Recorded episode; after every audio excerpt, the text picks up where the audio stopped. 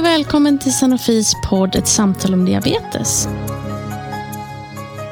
I den här podden som riktar sig till vårdpersonal kommer jag, Ida Wallin, som jobbar som medicinsk rådgivare, samtala med kunniga personer kring diabetes.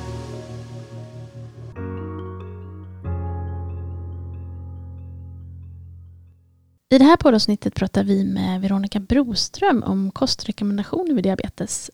Veronica är dietist på klinisk nutrition på Sahlgrenska sjukhuset i Göteborg. Välkommen Veronica! Tack så mycket! Kan inte du berätta lite om din vardag? Ja, eh, min vardag. Just för tillfället så jobbar jag, delar jag min tjänst. Jag är två dagar i veckan på diabetesmottagningen på Sahlgrenska. Eh, och där träffar jag framförallt eh, vuxna med typ 1-diabetes. Eh, och vi har, det är lite olika, det varierar, men nästan 2000 patienter. Så det, det är mycket jobb där, på säga. Sen två dagar i veckan, sen några år tillbaka, så är jag ute på Östra sjukhuset på specialistmödravården och träffar eh, gravida kvinnor som har diabetes. Eh, och där är det ju typ 1 eh, diabetes huvudsakligen men även eh, typ 2 diabetes och även de kvinnorna som debuterar med graviditetsdiabetes under sin graviditet. Ehm, och eh, sen pandemin drog igång så har vi jobbat väldigt mycket med digitala besök både på diabetesmottagningen och på ehm, framförallt mödravården. Ehm, just för att vi märkte eh, att det blev ganska mycket uteblivet. Så ja, det har blivit en bra hjälp. Vi kan liksom träffa dem oftare och vi kan ha tätare uppföljningar och de kommer och de eh, kan prioritera. Så att, eh, jag jobbar lite hemifrån och lite på mottagning. Så. Men mycket digitalt är det just nu. Det låter ju jättedynamiskt och spännande. Du, eh, ja. idag så är ju tanken att vi ska prata lite om näringsrekommendationer och eh, i somras kom ju de nya nordiska näringsrekommendationerna. Kan inte du berätta lite om dem? Eh, jo visst, eh, egentligen är det ju faktiskt så att de eh, nya nordiska näringsrekommendationerna börjar faktiskt inte riktigt gälla förrän eh, nu i slutet av september. Så än så länge är vi inne på de gamla eh, som är från 2012. Men eh, 2023s eh, nordiska näringsrekommendationer eh, kommer ju som sagt, det ligger i pipelinen. Eh, och det som är lite nytt med, med denna upplagan det är ju att det handlar inte bara om människors hälsa och näringsbehov utan man har faktiskt också tagit hänsyn till miljö och klimataspekten. Eh, helt enkelt. Eh, och om man tittar igenom det, nu har inte jag lusläst den, men om man tittar igenom så är det lite justeringar på rekommendationerna kring vitaminer och mineraler. Eh, till exempel lite högre rekommendationer på jod, järn och zink och en rad andra eh, mineraler och vitaminer. Men det är verkligen inga stora förändringar alls. Och tittar man på de så kallade makronutrienterna, alltså kolhydrater, fett och protein, så är ehm, eh, rekommendationerna ungefär likadana faktiskt. Det, där har det inte ändrats speciellt mycket. Hur applicerar man dem i verkligheten? Ja, det är ju det här med liksom eh, mikrogram och eh, energiprocent hit och dit. Det är ju liksom inte riktigt för eh, allmänheten. Det, behöver ju, det är ju vi dietister som får nörda ner oss där. Eh, det kommer ju komma, varje gång det kommer nya nordiska reko eh, rekommendationer så gör eh, Livsmedelsverket en liten sammanställning. och den som är gjord från NNR från 2012, den heter Hitta ditt sätt. Eh, och det kommer komma en ny sån eh, och den kommer publiceras 2024.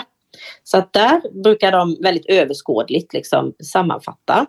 Eh, men eh, man kan väl sammanfatta eh, det så här att eh, de generella kostråden som liksom kom ut från Nordiska näringsrekommendationen ehm, handlar eh, om eh, alkohol, kött, Eh, och grönsaker och fisk och lite sådär. Så att Um, runt alkohol så är det ju, det kom ju, kom ju nya rekommendationer igår från Livsmedelsverket också, just det här så lite alkohol som möjligt. Det, det fasthåller även eh, nordiska näringsrekommendationerna. Man vill också att man ska minska rött kött från 500 gram i veckan till max 350 gram i veckan. Ehm, sen önskar man att man ökar intag av bönor, linser och fullkorn. Eh, och dessutom ehm, så har man höjt eh, lite rekommendationer runt grönsaker, frukt och bär. Eh, det har varit 500 innan, nu är det 500 till 800 gram per dag. Så att ja, ehm, fisk och nötter har man också med där, att man vill liksom 300 till 400 gram fisk i veckan och 20 till 30 gram nötter per dag. Så det här är ju lite lättare liksom, överskådligt, eh, de nordiska näringsrekommendationerna, än att sitta och titta i tabellerna helt enkelt. Och det här gäller ju alla människor, eller hur? Eh, Självklart. Ja. Mm. Men mm. om man ska liksom försöka applicera det på vården av diabetes, är det något särskilt man ska tänka på då? Nej, jag tycker väl att när det gäller näringsrekommendationer så är det ju precis eh, samma sak vare sig man har diabetes eller inte diabetes. Eh, så näringsrekommendationerna som kommer, eh, de gäller även våra diabetespatienter. Man har inget annorlunda näringsbehov vid diabetes helt enkelt. Men om man ska titta lite mer på kostråden som specifikt är framtagna just för diabetes, då har man ju fokuserat lite annorlunda helt enkelt. Och då har vi i nuläget ganska nya publikationer också. Um, Socialstyrelsen har publicerat ett kunskapsstöd uh, och EASD har också publicerat uh, kostråd ganska nyligen. Kan inte du berätta lite mer om dem? Vad, vad, betyder, vad innehåller de? Ja, uh, det man ska ta med sig, jag som jobbar med typ 1 då, så är ju underlaget, alltså det vetenskapliga underlaget för kostrekommendationer vid diabetes eh, ganska tunt. I EASD har man inte ens tittat på typ 1-diabetes utan man har lagt all fokus på, på typ 2 och prediabetes, alltså att förebygga. Eh, Medan eh, Socialstyrelsens eh, eh, det här kunskapsstödet, då har man hittat några få studier som faktiskt eh, titta lite på det här med kost och typ 1-diabetes. Men i princip kan man säga att den enda kosten man hittade ett starkt samband till eh, som skulle vara bra att, att äta när man har typ 1-diabetes så är det faktiskt medelhavskosten. Och eh, om jag får gissa eh, så tror jag inte riktigt att det handlar om eh, blodsockret där. Utan det är nog snarare det här eh, hjärt-kärlaspekten. Ehm, som man tänker på då. Så att eh, om man tittar i kostråden eh, som finns för diabetes och vill eh, liksom veta mer om hur man får bra blodsocker eh, vid typ 1, då är det ganska svårletat kan man säga faktiskt också. Eh, och om man också då liksom lusläser det här kunskapsstödet då, då, då hittar man eh, det här att det väldigt lite handlar om typ 1 och väldigt mycket om typ 2 diabetes. Eh, ganska mycket om övervikt också. Eh, och det står tydligt i det här kunskapsstödet att eh, man ser att övervikt ökar både hos eh, personer med typ 1 och typ 2 diabetes. Och så därav har ju det här kunskapsstödet ganska stort fokus på eh, viktminskning. Och är man noga så vet man att, att och, och, läser noga så förstår man att det här handlar om typ 2 och att man via viktminskning vid typ 2 om man har en övervikt faktiskt kan få bättre blodsocker.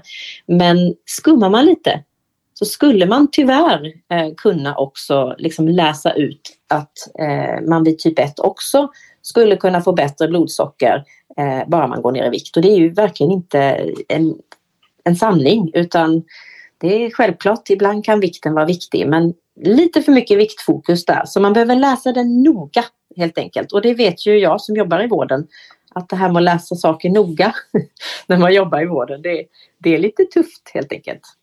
Eh, du nämnde ju medelhavskost. Eh, det är ju lätt att, att sitta här eh, på sin rumpa och tänka att det är pasta och vin men det är det inte, eller hur? Nej, eh, medelhavskosten handlar ju väldigt mycket om livsmedelsval, ehm, eh, fettkvalitet. Ehm, eh, man använder mycket mer oljor. Eh, här i eh, Norden använder vi mycket mer grädde, smör, mättat fett. Ehm, så det är mycket det här och även livsmedelsvalet då att man kanske har lite mer bönor, linser, ärtor.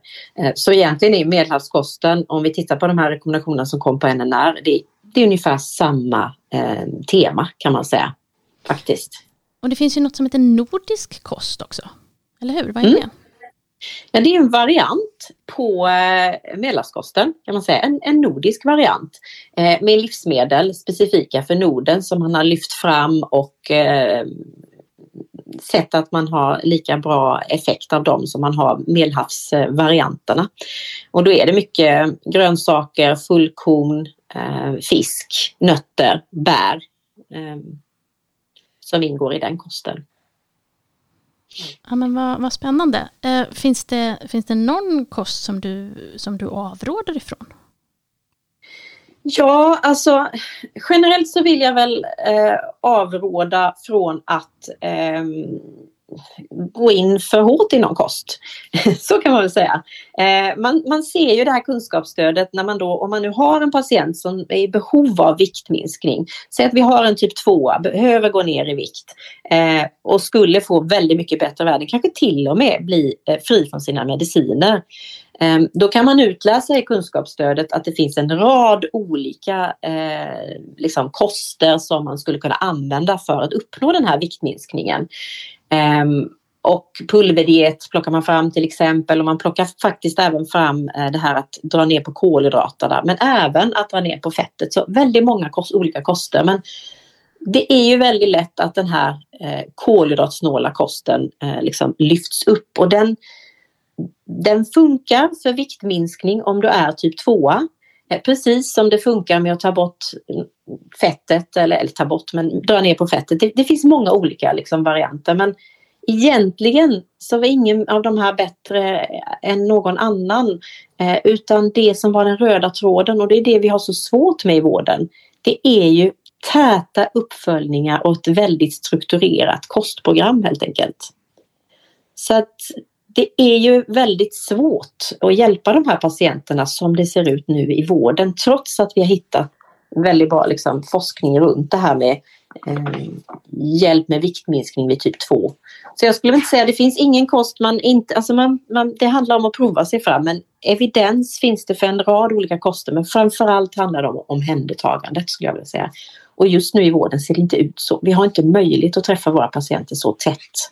Så det är svårt att genomföra en kostförändring helt enkelt.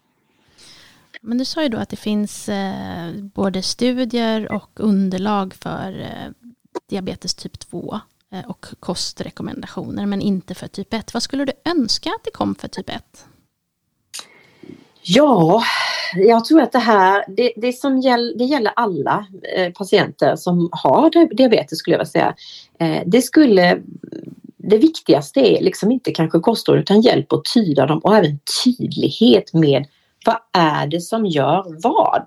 Om jag gör så här, vad hjälper det för? Om jag gör så här, vad hjälper det för? Till exempel eh, ett vanligt kostråd som man ger vid diabetes och det är både typ 1 och typ 2 och graviditetsdiabetes, ät mer fisk. Och där behöver vi vara jättetydliga. Varför ska jag äta mer fisk? Det är ju inte, kommer inte bli bättre blodsocker för att man äter mer fisk utan det handlar om hjärt-kärlhälsan. Och där är vi nog tyvärr i all välmening lite, vi slänger lite snabba kostråd så här. Det här blir bra, ät mer fisk och så förväntar sig kanske patienten att jag äter ju massor med fisk men vad tusan blir inte mina blodsocker bra för? För det är ju det de kämpar med dagligen, de här, den här blodsockerkampen liksom. Ehm, så det är tydlighet och också se individens behov, inte glömma bort de nordiska näringsrekommendationerna. För till exempel när man jobbar med graviditetsdiabetes är det jätte, jättevanligt att de här kvinnorna eh, gör vad som helst för att få bra blodsocker. Och vi tittar bara på blodsocker. Så vi säger, åh vilka fina blodsocker, vad duktig du har varit. Och så glömmer vi att fråga, men äter du någonting? Så det är ganska vanligt, har jag märkt när jag jobbar med de här kvinnorna, att man svälter sig till bra blodsocker. Och det är ju en fruktansvärt dålig uppladdning för liksom, eh, en förlossning och, och, och dåligt för graviditeten helt enkelt. Ja, det låter ju verkligen inte bra. Men. Ehm, du Veronica, avslutningsvis då, finns det liksom någon, någon eh, take home message som du skulle vilja liksom dela med dig till dina kollegor om eh, kostrekommendationer eller kanske om de här nordiska näringsrekommendationerna som kommer? Ja, jag tror att det är det jag sa innan, individen. Att hjälpa patienten där den är. Att undervisa, att ge kostråd och förklara varför ska jag göra så här? Vad är det bra för? Vad hjälper det? Om jag äter så här, vad händer då? Eh, och eh, jag tycker ju också därför, nu lyfter jag dietisten här, men att man, att man försöker ha dietister eh, knutna till sina enheter för vi har mer tid att prata om mat. Eh, och kan också liksom gå på djupet. Så jag tror att det är det det handlar om, hjälpa patienten där de är och gå på djupet och se helheten. Eh, tack Veronica för att du ville vara med i vår podd och berätta om kostrekommendationer och näringsrekommendationerna som ju kommer här i höst. Då. Om du önskar återkoppla till oss, hör då av dig till ett samtal om diabetes sanofi.com. Den här mejlen finns ju länkad vid vår infotext vid podcasten. Och vill du få en notis när nya avsnitt är klara så prenumerera då på vår podcast. Tack för att du lyssnade.